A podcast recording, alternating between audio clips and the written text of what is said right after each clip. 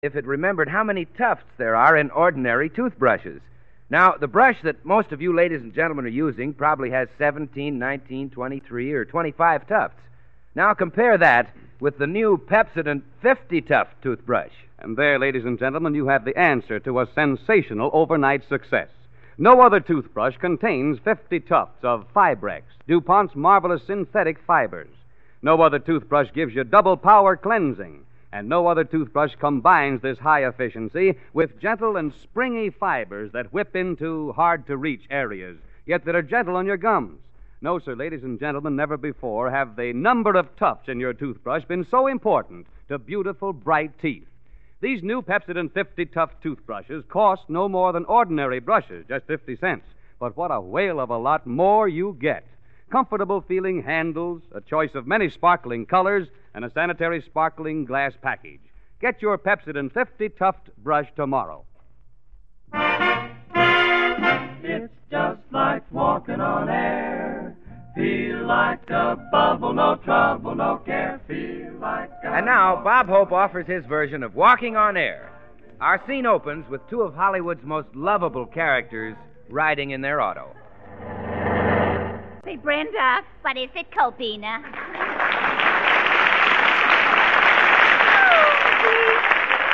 Isn't it nice to be out driving like this? Yeah, you know, I think I got spring fever.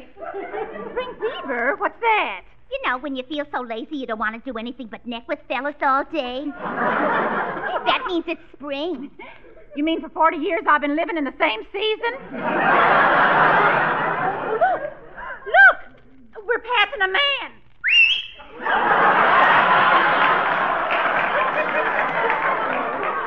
Brenda, don't you know it's not right to whistle at man? Isn't it?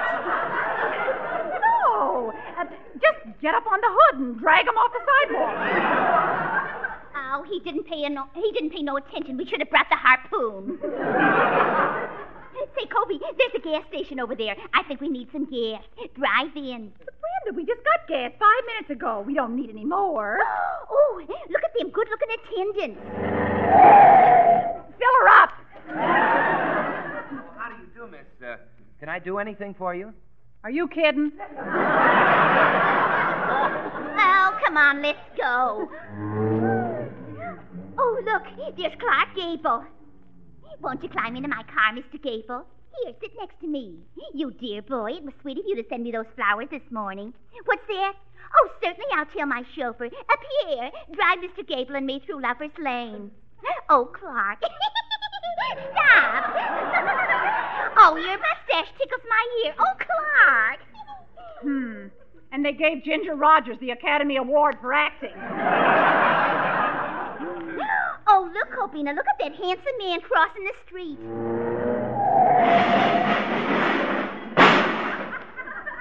Well, let's get going. He's no good to us now. Say, I meant to tell you, I went to the doctor's today about the water on my knees. Look how he fixed it. What happens when I shake my knee. Well, what do you know? Seven up. Cobina, I just noticed your lipstick's awful red today. Lipstick, nothing. Every time we stop suddenly, I kiss the cigar lighter. Kissing a cigar lighter. Why, you silly girl, that's the most idiotic thing I. Is it good? Well, compared to the fellows I usually get, yes. Oh, gee, I'm afraid we'll never get any fellas. Cobina, don't be so pessimistic. Why, when them fellas see us driving in this swell car, two gorgeous dames with lovely complexions, beautiful features, luscious figures, very exotic looking. Brenda, I told you to put that Ethel in the car. Hey, look at those two fellas sitting on the bench. Let's sneak up on them. All right, uh, don't forget, though, take it easy. This is our last monkey wrench. Come on, let's sneak up on them and hear what they're saying. Say, William. What is it, Robert? Gee, it sure is romantic here in the park, isn't it? Say, is that girl still watching me? No, you can stop walking on your hands now. Oh, I guess it's no use. Why can't we get girls? What's wrong with us? Do you think it's true what they say about Sen Sen?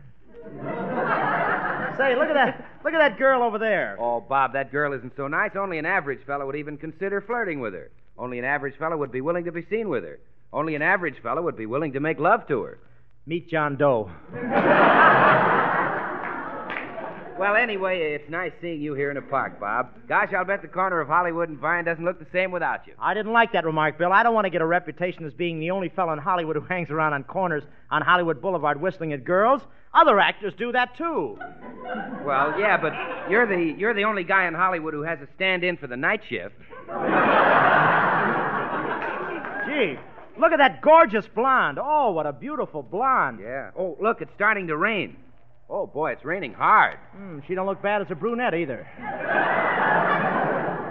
Say, Bill, look, there's a cop over there behind those bushes. Why, it's Professor Colonna. Colonna, so you're now a cop.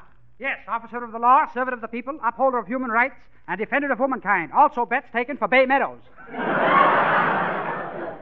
Well, are you attending to your job, Professor? Yes, Hope, tell me, is it true that there's a guy in this park who holds up fellows and then takes their pants so they can't chase after him? That's right, Colonna. You see, ladies, I ain't just absent-minded.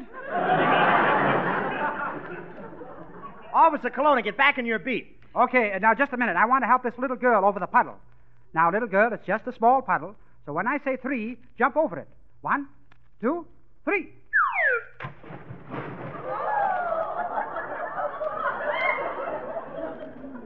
You'd be surprised how many kids we lose that way.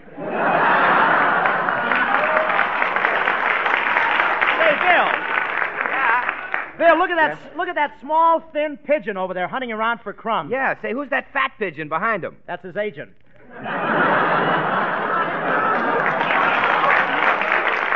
Oh, gee whiz, I wish some girls had come by. Boy, what legs. What legs. What legs. Oh, come on, give me back my caterpillar. Come on, honey. No one can see us here.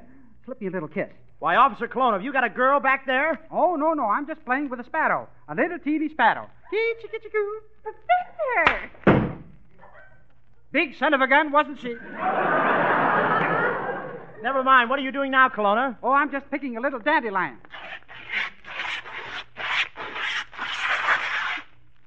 Long roots. Say, Bob, look, here come a couple of girls in a car. Gee, Bill, this is our chance. I'm going to be daring. I'll whistle to them lightly. I wonder if they whistle back.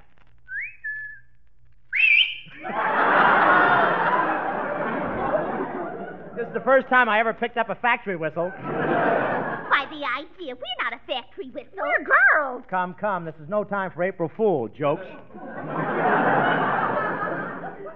well, yes. Say, gee, here comes a cop. Let's all hide in these bushes. Yeah, let's hide. Yes. All right. Now I'll hide, and you see if you can find me.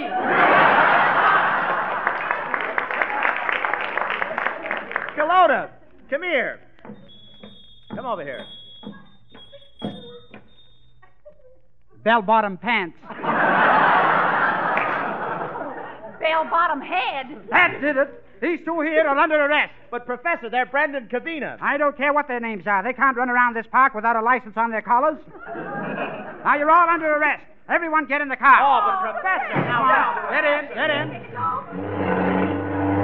Here we go. Wait, Scott, Professor, we're going 110 miles an hour. Yes, and sideways, too. Colonna, watch how you're driving. Can't you see that sign, no U-turn? No, you turn. I haven't got a driver's license. Colonna, watch out. We're headed right for the lake. Don't worry. As soon as I get the car up to 120 miles an hour, we just skim over the lake. 110 miles, 115 miles, 120, and here we go, right over the lake. Colonna, look out!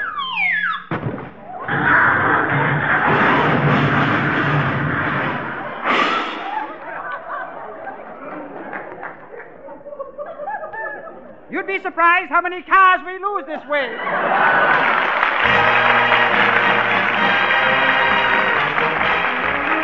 night, ladies and gentlemen. I guess that's all, isn't it?